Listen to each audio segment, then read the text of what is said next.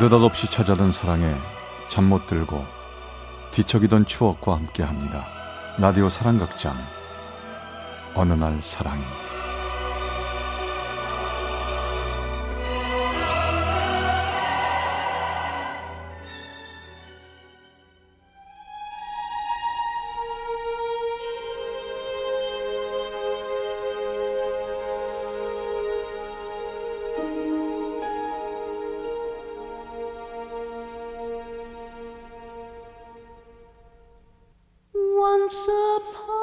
사랑의 체험수기 어느 날 사랑이 제 40화 또 다른 인연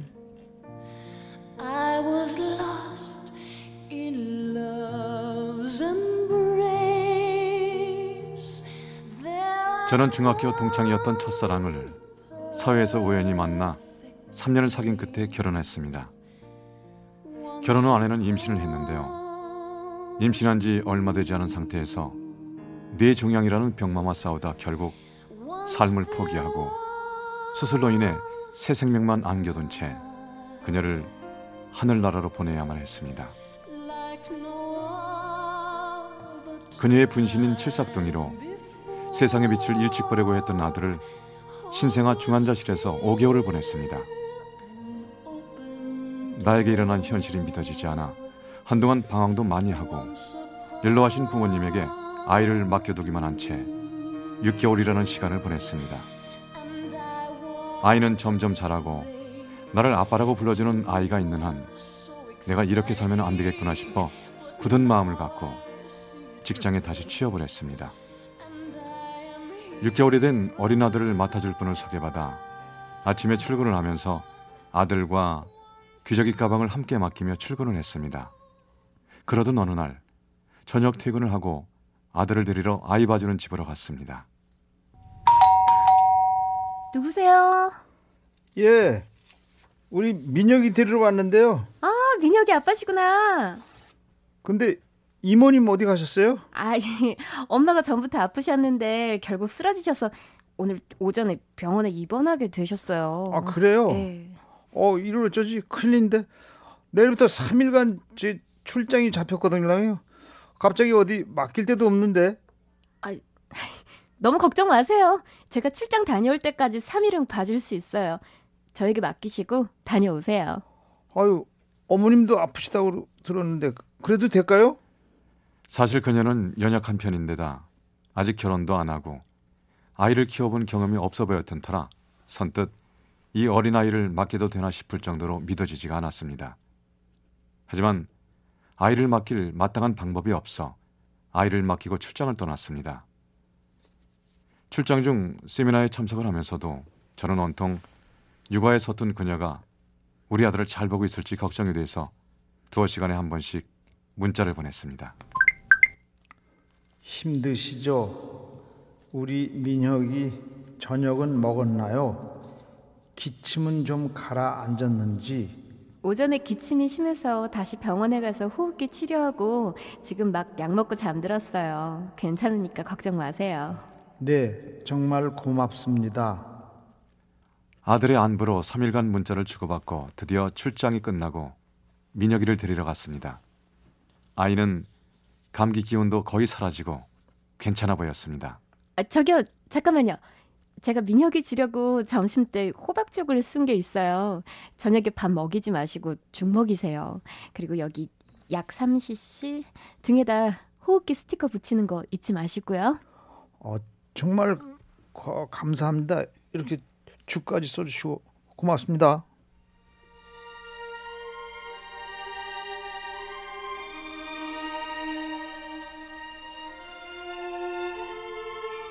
정말 고마웠습니다. 친자식 이상으로 돌봐준 그녀가 정말 고마웠어요. 그리고 저희의 인연은 여기까지라고 생각을 했습니다.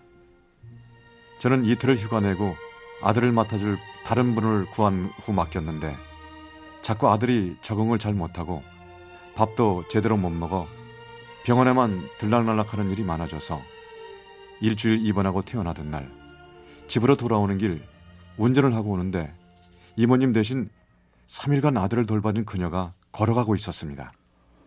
저 안녕하세요. 오래간만이네요. 어, 어, 안녕하세요. 민혁이 잘 있죠? 아, 예. 또 아파서 어, 지금서야 퇴원했어요. 어머, 그래요? 어디 있어요, 민혁이? 그러면서 그녀가 제 차 카시트에 앉아 있는 민혁이를 보는데 우리 민혁이는 그동안 아팠던 모습은 온데간데 없고 카시트에서 자꾸 나오려고 그녀를 보며 안아달라고 웃는 것이었어요. 예전에 우리 민혁이도 돌봐주셔서 고마웠는데 제가 저녁 한 끼 대접하고 싶은데 같이 가시죠. 그렇게 우리는 저녁을 먹으러 식당으로 들어갔습니다. 얼마 만에 아이와 함께 그것도 단란하게 먹어본 식사인지 정말 이런 시간이 올 줄 꿈만 같았습니다. 어, 그런데요, 제가 이제껏 이름도 모르고 있었네요. 네. 저도 민혁이 아빠라고만 알고 있지. 어, 그렇죠, 그랬죠. 전 진다이라고 해요. 오, 이름 참 이쁘시네요. 어, 참 이모님 건강은 좋아지셨나요, 그 후? 네. 많이 좋아진 것 같아요. 아들 민혁이 얘기로 시작해서 저녁 식사를 하는 동안 우리만의 이야기를 오랫동안 주고받았습니다. 아이고 아들이 엄마를 그냥 쏙 빼닮았어요. 그래요? 엄마가 아닌데.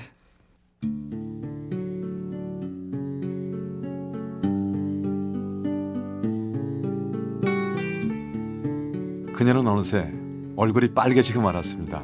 그리고 당장 내일부터 그녀의 엄마가 퇴원하시는 날까지 민혁이를 안전하게 잘 돌봐주겠다는 말과 함께 저흰 헤어졌습니다. 그 후 저와 그녀는 서로 민혁이를 사이에 두고 만나는 횟수도 늘어나고 유모차를 서로 이끌며 공원도 산책하고 한 동네 살며 차츰차츰 가까운 사이로 발전했습니다.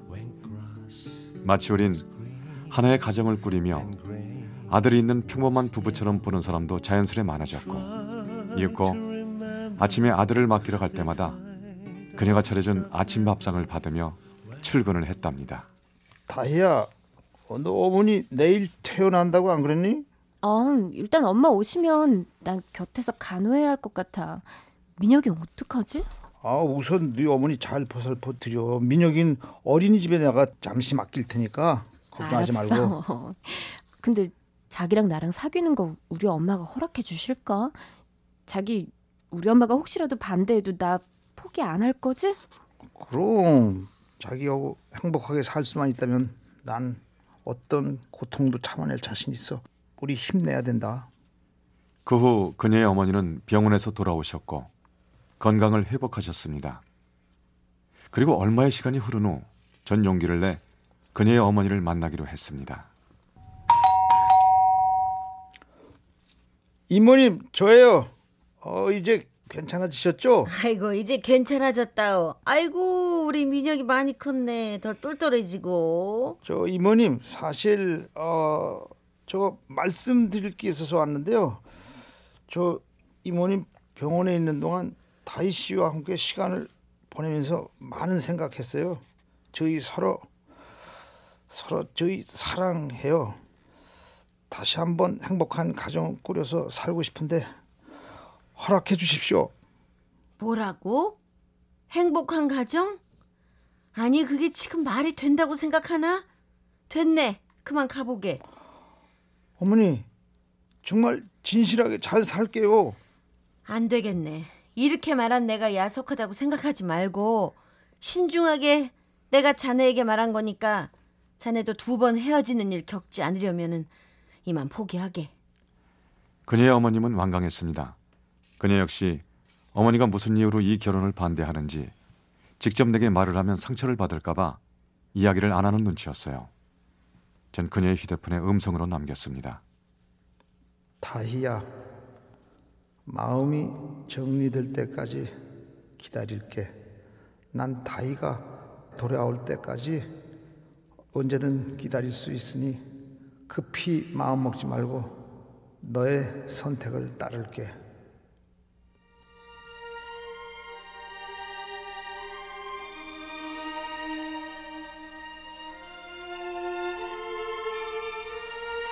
그 후 전 그녀가 먼저 전화를 하기 전까지 그녀의 선택을 조용히 기다릴 수밖에 없었습니다. 그러자 정말 기적 같은 일이 벌어졌습니다. 두 달이 지나자 가을비가 추적추적 내리던 오후 집 인터폰으로 반가운 모습이 비- 비추더군요. 그녀였습니다. 다이야. 어우 정말 잘 왔다. 얼마나 보고 싶었는데. 잘 있었어요?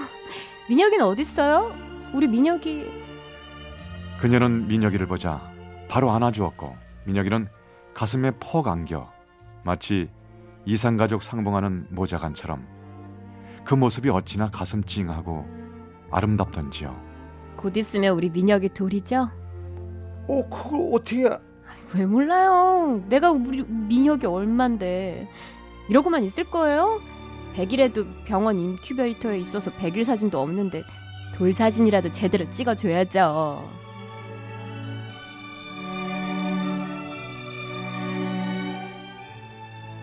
어떻게 허락을 받았는지 그녀의 어머니는 허락을 해주시고 우린 정식으로 결혼식도 올리고 조촐하게나마 아들 돌잔치도 열어주게 되었답니다. 이제는 그녀와 결혼한 지 어느새 11년이라는 세월이 흘렀습니다. 아들 역시 지금의 엄마가 친엄마로 알고 너무나 세민할 정도로 돈독한지 모른답니다. 그리고 우리 사이에 예쁜 딸을 낳아 현재 11살 9살 밤톨처럼 잘 깎아놓은 두 남매를 두고 행복하게 잘 살고 있답니다.